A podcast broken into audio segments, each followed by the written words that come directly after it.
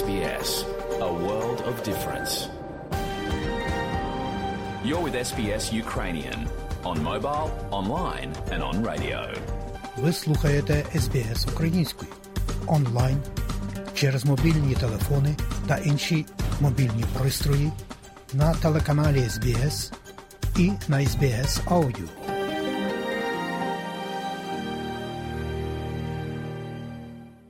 Дякуємо, що слухаєте СБС Аудіо.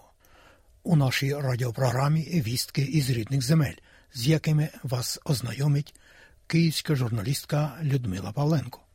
За 405 днів повномасштабного вторгнення Росії втрати російської армії сягають в Україні 176 тисяч. Це лише ліквідовані окупанти без врахування поранених. Анонсований ще восени новий великий російський наступ фактично провалився, бо не досяг поставленої мети, не зміг зламати оборону української армії на Донбасі. Головними причинами невдач російських загарбників стала потужна оборона збройних сил України та опір і єдність українців, розповідає представник головного управління розвідки Міністерства оборони України Андрій Юсов. Найкраща частина російської армії вже знищена після 24 лютого на території України. Те саме стосується найкращої частини техніки і озброєння рашистів. Так у них залишається чималий мобілізаційний потенціал, залишається ще багато е, старих, переважно зразків озброєння і певна можливість до виробництва нових озброєнь.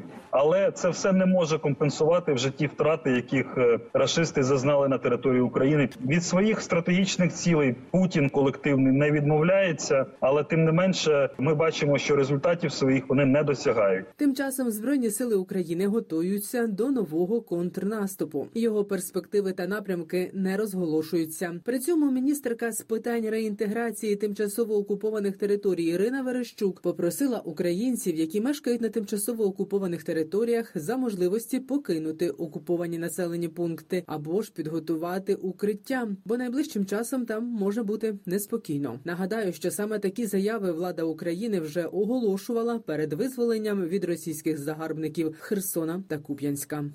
У березні нинішнього року внаслідок російської агресії в Україні загинули 178 цивільних осіб. Ще 587 зазнали поранень. Про це йдеться у звіті управління Верховного комісара ООН з прав людини. Найбільше жертв спричинило використання російською армією вибухової зброї та мін. Загалом від початку повномасштабного вторгнення Росії Організація Об'єднаних Націй зафіксувала загибель майже 8,5 тисяч осіб серед цивільного населення України. Понад 14 тисяч отримали поранення.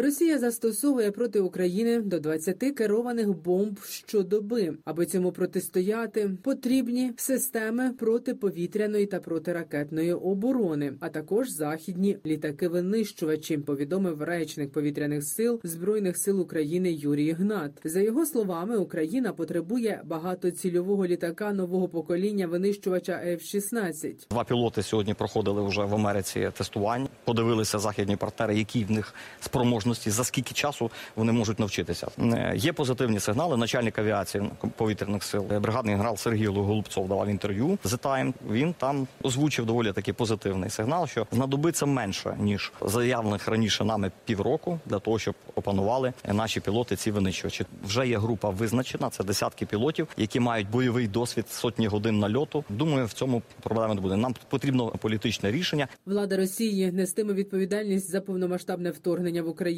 і їй не вдасться прикритися кріслом у Раді безпеки ООН або чимось іншим, сказав президент України Володимир Зеленський. Він уточнив, що таку відповідальність для представників країни-агресора забезпечать трибунал, міжнародний кримінальний суд і українські суди. З 1 квітня Російська Федерація почала головувати в Раді безпеки Організації Об'єднаних Націй. Головування країни-агресорки в ООН – це повний абсурд, адже вона щонайменше не має правових підстав перебувати в організації. Вважає голова парламентського комітету з питань зовнішньої політики Олександр Мерешко. Фактично, Росія узурпувала місце, яке належало радянському союзу. Незважаючи на це, вона ще знаходиться в Раді безпеки. Одним з головних завдань, яке виконує Рада безпеки, це боротьба з агресією. І виникає абсурдна ситуація, коли сама держава-агресор виступає як головуюча держава під час засідань Ради безпеки. Росію вже було було визнано як терористичний режим низкою резолюцій. Терористичний режим він взагалі не має права знаходитись в організації Об'єднаних Націй і тим більше головувати.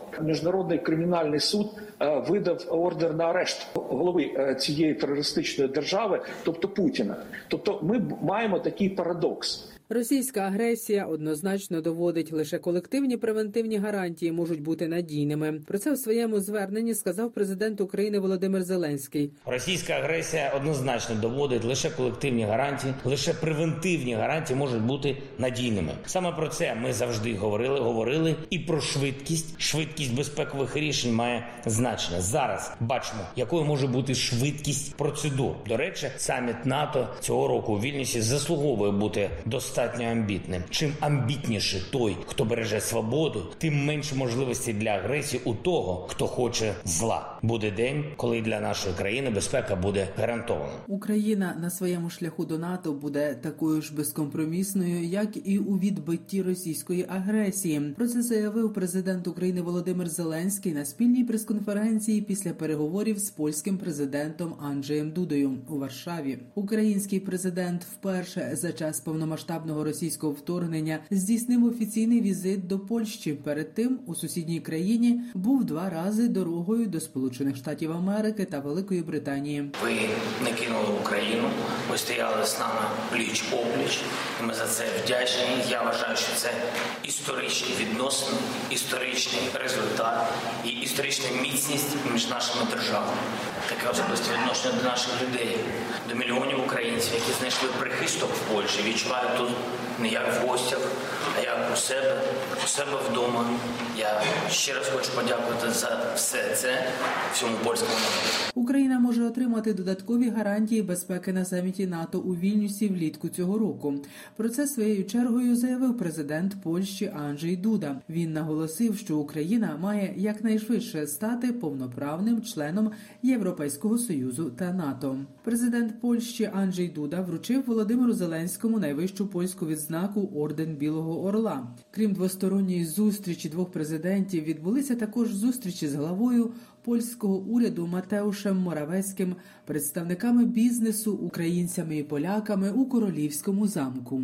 Україну до перемовин з Росією у форматі, який не відповідає українським інтересам, ніхто не підштовхує. Про це у Брюсселі за підсумками засідання комісії Україна НАТО заявив міністр закордонних справ України Дмитро Кулеба. Навіть країни, які, скажімо так, менш гучні в публічній підтримці України, заявили, що будь-які переговори мають відповідати двом базовим принципам: це територіальна цілісність і суверенітет України. Я ще раз наголошую, це там втома, ми втомилися. Скільки це ще буде тривати? А давайте якось все це згортати. От цього не було ні в рядках, ні між рядків. На мій подив, до речі, доволі багато країн згадали ордер на арешт Путіна, виданий міжнародним кримінальним судом.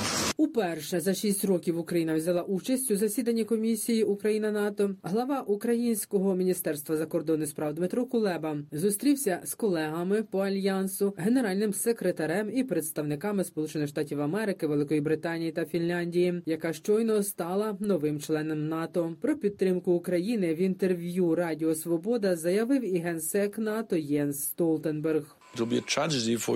Це буде трагедія для України, якщо президент Путін переможе, але це також небезпечно для союзників по НАТО. І це моє послання всім нашим союзникам.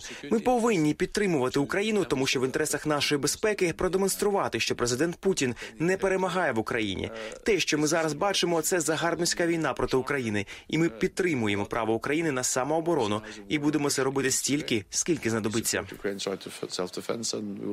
Сказав Єнс Столтенберг. Він також додав, що Україна стане членом НАТО, коли переможе у війні проти Російської Федерації. Нині головне зберегти суверенітет України, а тому потрібно посилити економічну допомогу українській державі. 42-й президент Сполучених Штатів Америки Білл Клінтон шкодує, що спонукав Україну до ядерного роззброєння у 1994 році. Про це він сказав в інтерв'ю ірландській державній телерадіомовній компанії. Він висловив припущення, що Росія в іншому разі могла би не здійснити повномасштабного вторгнення. Українці боялися відмовитися від ядерної зброї, бо думали, що це єдине, що захищає їх від експансіоністської Росії. Путін, побачивши можливість, порушив порушив домовленості і першим захопив Крим. І через це я відчуваю себе жахливо, тому що Україна дуже важлива країна. Нагадаю, в січні 1994 року президент Сполучених Штатів Америки Білл Клінтон підписав тристоронню угоду з тодішніми президентами Росії Борисом Єльциним та України Леонідом Кравчуком про ліквідацію залишкового арсеналу стратегічної ядерної зброї на українській території після розпаду радянського союзу. У грудні того ж року Сполучені Штати Америки також приєдналися до Будапештського меморандуму, який передбачав зобов'язання Росії поважати територіальну цілісність України. Росія порушила це зобов'язання. Інформація про те, що на території Білорусі вже є російська ядерна зброя, не відповідає дійсності. Про це сказав секретар Ради національної безпеки та оборони України Олексій Данилов. В Білорусі є іскандери, які туди поставила Російська Федерація. Чи можуть вони нести ядерну зброю? Так звичайно можуть, але для цього треба переміщення саме ядерної зброї. Я хочу нагадати, що Росія брала на себе певне повноваження по нерозповсюдженню ядерної зброї. Як вони будуть з цим впоратися? Будемо дивитися, як на це буде реагувати світ у селі Задубрівка на Буковині. Священник Української православної церкви Московського патріархату заборонив вносити до храму тіло загиблого на війні Івана Назарія. Про це повідомили кореспонденти суспільного мовлення. Односельці майже годину стояли під церквою з проханням занести тіло до церкви. Вчинок священнослужителя обурив людей. Кореспонденти, які стали свідками інциденту, з'ясували, що віряни цієї церкви ще чотири роки тому перейшли до православної церкви України. У громаді всі документи на руках, але представники московського патріархату досі не пускають людей до церкви і не дозволяють проводити богослужіння. Представтесь, будь ласка, священник Віталій. Чому ви не запускали полеглого героя уже третього з цього села храм Божий, га? Вийшов з церкви. Пішли! Представники Московського патріархату Української православної церкви продовжують блокувати входи до Києво-Печерської лаври, не пускають комісію, яка має провести перевірку наслідків кількадесятирічного перебування філії російської церкви у державному національному заповіднику Києво-Печерська лавра. Як далі можуть розвиватися події? Адже УПЦ МП скликає своїх парафіян, які влаштовують у лаврі всілякі масові акції, перешкоджають роботі державної комісії. А влада ж країни зі свого боку намагається максимально уникати ситуацій, які загрожують провокаціями. Коментар ректора відкритого православного університету Георгія Коваленка. Певні інституції московського патріархату вже повиїжджали, і це стосується керівних органів московського патріархату. Процес виїзду триває. Важливо, що він триває в законний спосіб. Держава діє спокійно. Виважена, не ведеться на провокацію. От написано на плакаті ОПЦ засуджує агресію РФ. Московські попи в Москві так вони дійсно там Моск... нібито правильні гасла. Питання, що вони прикривають, кого вони захищають. Жодного офіційного розриву не відбулося, жодного документу немає. Ті самі віруючі московського патріархату і духовенства вимагають від свого синоду. Покажіть нам документ. Людмила Павленко, Київ для СБС Аудіо.